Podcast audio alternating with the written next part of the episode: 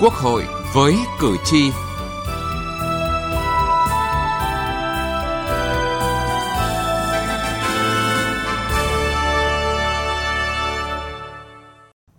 Xin kính chào quý vị và các bạn. Thưa quý vị và các bạn, bảo hiểm xã hội là chế độ an sinh xã hội quan trọng hàng đầu, giúp ổn định cuộc sống lâu dài cho người lao động, không may bị ốm đau, suy giảm hoặc hết tuổi lao động. Tuy vậy, tình trạng người lao động nhận bảo hiểm xã hội một lần gia tăng, không chỉ tạo sự ép lớn lên hệ thống an sinh xã hội của Việt Nam, mà còn ảnh hưởng tới mục tiêu bảo hiểm xã hội toàn dân. Vấn đề đặt ra là làm thế nào để khắc phục tình trạng này. Đây là nội dung được nhiều đại biểu Quốc hội và cử tri quan tâm và đề xuất nhiều giải pháp khi góp ý vào dự án luật bảo hiểm xã hội sửa đổi. Chương trình Quốc hội với cử tri hôm nay, chúng tôi đề cập nội dung này.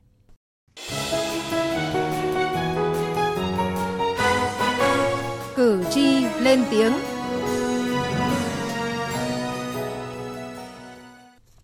Thưa quý vị và các bạn, hầu hết người lao động rút bảo hiểm xã hội một lần đều biết việc làm này là thiệt thòi nhưng vẫn quyết định rút bảo hiểm xã hội một lần vì lý do kinh tế túng thiếu hay bức bách vì nợ nần.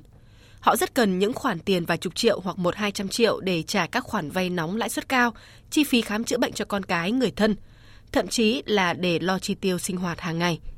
Chị Trần Thị Thủy và chị Võ Thanh Nhàn, công nhân công ty May Thái Bình Dương tham gia bảo hiểm xã hội được hơn 2 năm. Sau khi nghỉ làm công nhân ở công ty, hai chị đã quyết định rút bảo hiểm một lần để xoay sở cuộc sống. Giờ em rút về là em giải quyết cái nhò với lợi là em đơn cắt cái nhò nhỏ nhỏ lại ngay mà hết.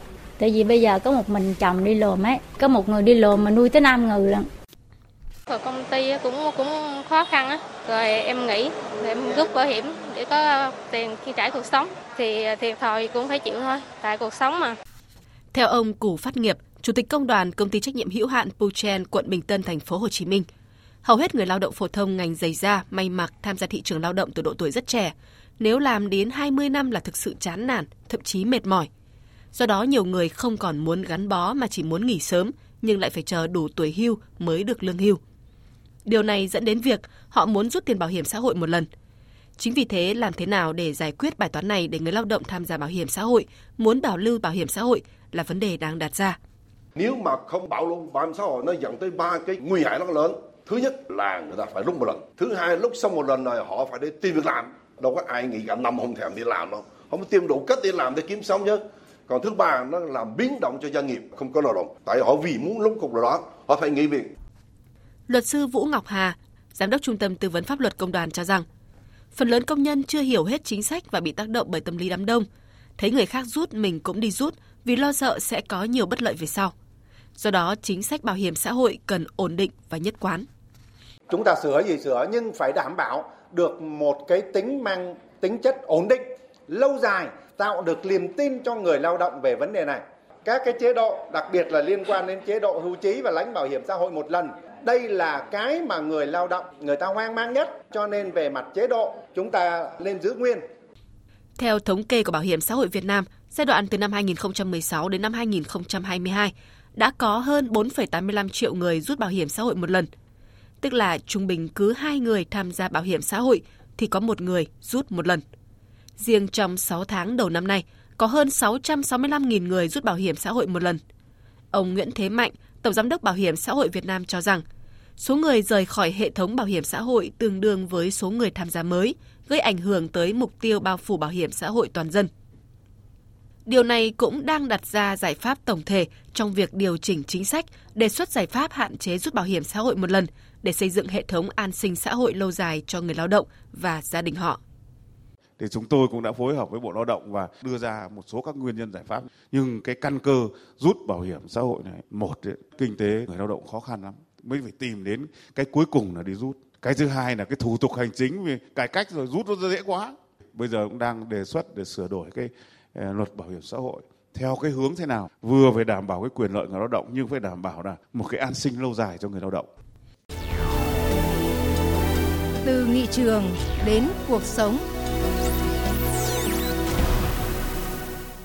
Thưa quý vị và các bạn, nhiều đại biểu Quốc hội và chuyên gia cho rằng việc hạn chế rút bảo hiểm xã hội một lần là hoàn toàn chính xác.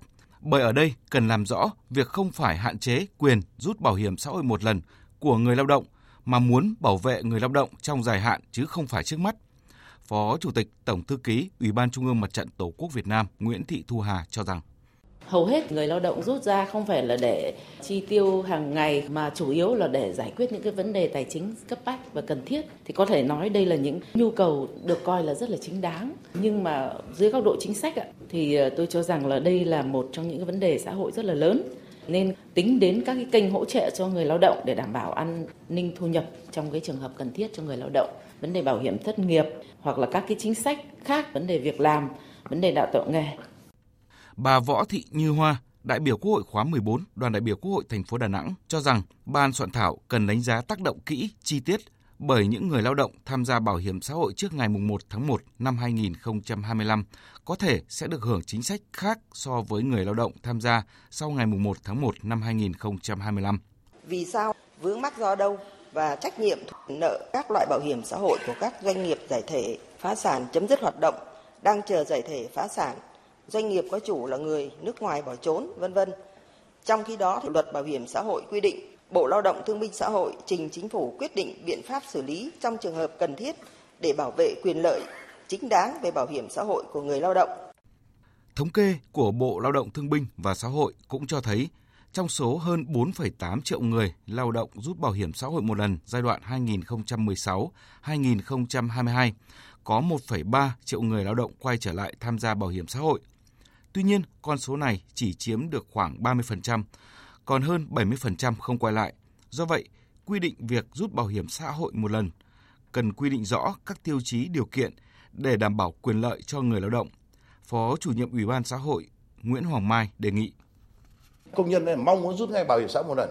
Đây người ta cái, cái tuổi 45 người ta bị đẩy ra khỏi cái hệ thống chính thức của chúng ta rồi và người ta muốn có khoản tiền có vẻ chưa phải là giải quyết khó khăn trước mắt đâu mà người ta mong muốn có khoản đó làm gì làm ăn cái gì đó đấy là thực tế. Đơn ra tôi nghĩ rằng chúng ta cũng phải suy nghĩ chuyện này. Và phải làm sao để cho người ta có sự kết nối bình thường trong cái hệ thống chính thức của chúng ta trong việc tạo việc làm.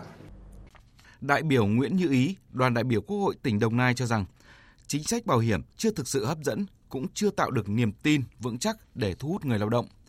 Vấn đề này, ban soạn thảo cần nghiên cứu đánh giá, đề xuất hoàn thiện chính sách gần như là cái cuộc sống là buộc người ta giải quyết những cái khó khăn trước mắt thì người ta vẫn chọn cái giải pháp rút bảo hiểm xã hội một lần. Ở bên cạnh đó thì cũng có những cái lý do là người ta chưa có thông tin chắc chắn, chính thống mà người ta nghe là trong thời gian tới là sẽ có những cái thay đổi trong cái chính sách bảo hiểm cho nên là ảnh hưởng tới cái quyền lợi của họ. Nhưng mà qua phân tích thì rõ ràng là khi mà hưởng bảo hiểm một lần thì chúng ta sẽ bị thiệt thòi giảm đi đến 1 phần tư nếu mà chúng ta để thì chúng ta có thể là cái quyền lợi đó nó tăng lên 3 4 lần so với lại bảo hiểm một lần nhưng mà cái tình trạng nó vẫn xảy ra. Đại biểu Nguyễn Thanh Hải, đoàn đại biểu Quốc hội tỉnh Thái Nguyên cho rằng quá trình hoàn thiện dự thảo luật bảo hiểm xã hội sửa đổi cần ra soát để thống nhất với các văn bản pháp luật khác, đảm bảo tính khả thi trong việc xử lý các doanh nghiệp nợ động, trốn đóng, chậm đóng bảo hiểm xã hội. Vấn đề mà cử tri rất quan tâm đó là vấn đề trốn đóng, chậm đóng, nợ đóng bảo hiểm xã hội ảnh hưởng đến quyền lợi của người dân. Và đây là những cái kiến nghị của nhiều địa phương. Và có thể nói là bảo hiểm xã hội rồi các cơ quan liên quan cũng đã thực hiện rất là nhiều những biện pháp thanh tra kiểm tra. Nhưng tình trạng nợ động bảo hiểm xã hội vẫn diễn biến theo chiều chiều hướng rất là phức tạp. Khởi kiện ra tòa đối với những cái vụ việc này thì hiện nay là nó còn đang vướng mắc rất là nhiều về cái thủ tục hành chính. Quy định về rút bảo hiểm xã hội một lần là vấn đề cực kỳ quan trọng do tính chất đặc thù là chính sách an sinh xã hội tác động đến nhiều đối tượng, trong đó có hàng triệu người lao động. Do đó, việc sửa đổi luật bảo hiểm xã hội cần tính toán kỹ lưỡng, giải quyết được những vấn đề bất cập hiện nay.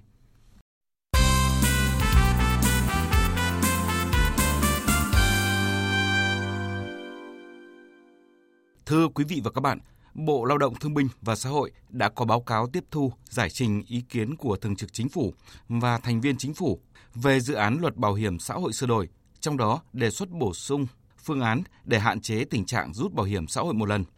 Phương án 1 dự kiến người bắt đầu tham gia bảo hiểm xã hội từ năm 2025 không được nhận bảo hiểm xã hội một lần. Trong đó, phương án 1 quy định quyền nhận bảo hiểm xã hội một lần đối với hai nhóm. Nhóm 1 với người lao động đã tham gia trước khi luật bảo hiểm xã hội sửa đổi có hiệu lực. Sau 12 tháng nghỉ việc, có nhu cầu thì được nhận bảo hiểm xã hội một lần.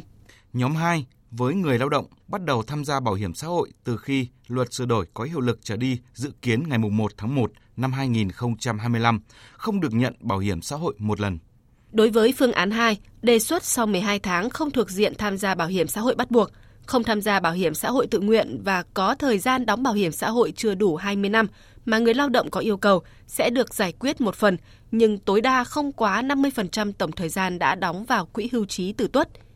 Thời gian đóng bảo hiểm xã hội còn lại được bảo lưu để người lao động tiếp tục tham gia và hưởng các chế độ bảo hiểm xã hội. Thưa quý vị và các bạn, đến đây thời lượng dành cho chương trình Quốc hội với cử tri đã hết. Cảm ơn quý vị và các bạn đã quan tâm theo dõi. Đảng và nhà nước ta rất quan tâm đến các chế độ chính sách cho người bị nhiễm chất độc da cam, giúp họ phần nào xoa dịu nỗi đau và hậu quả do nó mang lại. Cùng với đó, hoạt động trợ giúp pháp lý cho người nhiễm chất độc da cam cũng đã tạo thuận lợi cho họ được tiếp cận với dịch vụ pháp lý miễn phí, giúp bảo vệ quyền và lợi ích hợp pháp trước pháp luật. Theo quy định pháp luật, trợ giúp pháp lý, người nhiễm chất độc da cam có khó khăn về tài chính hoặc người nhiễm chất độc da cam thuộc diện được trợ giúp pháp lý khác theo quy định tại Điều 7 Luật trợ giúp pháp lý, được nhà nước cung cấp dịch vụ trợ giúp pháp lý miễn phí. Theo đó, người nhiễm chất độc da cam thuộc hộ nghèo, hộ cận nghèo hoặc đang hưởng trợ cấp xã hội hàng tháng, hoặc trẻ em nhiễm chất độc da cam, người dân tộc thiểu số cư trú ở vùng có điều kiện kinh tế xã hội đặc biệt khó khăn nhiễm chất độc da cam, hoặc người nhiễm chất độc da cam thuộc diện được trợ giúp pháp lý khác theo quy định tại Điều 7 Luật trợ giúp pháp lý. Khi gặp vướng mắc tranh chấp pháp luật, hãy đến Trung tâm trợ giúp pháp lý nhà nước thuộc Sở Tư pháp tỉnh, thành phố trực thuộc Trung ương nơi cư trú hoặc các tổ chức tham gia trợ giúp pháp lý để được trợ giúp pháp lý miễn phí theo các hình thức sau. Tư vấn pháp luật, hướng dẫn, đưa ra ý kiến, giúp soạn thảo văn bản liên quan đến tranh chấp, khiếu nại, vướng mắc pháp luật. Hướng dẫn giúp các bên hòa giải, thương lượng, thống nhất hướng giải quyết vụ việc. Tham gia tố tụng, bào chữa, bảo vệ quyền và lợi ích hợp pháp trước các cơ quan tiến hành tố tụng, công an, viện kiểm sát, tòa án. Đại diện ngoài tố tụng trước các cơ quan nhà nước có thẩm quyền khác để bảo vệ quyền và lợi ích hợp pháp. Các bạn có thể tìm địa chỉ liên hệ và số điện thoại của Trung tâm trợ giúp pháp lý nhà nước và các tổ chức tham gia trợ giúp pháp lý bằng cách truy cập danh sách tổ chức thực hiện trợ giúp pháp lý trên cổng thông tin điện tử Bộ Tư pháp, trang thông tin điện tử trợ giúp pháp lý Việt Nam hoặc trang thông tin điện tử Sở Tư pháp địa phương, hoặc có thể gọi về Cục Trợ giúp pháp lý Bộ Tư pháp theo số điện thoại 024 6273 9631 để được cung cấp thông tin liên hệ.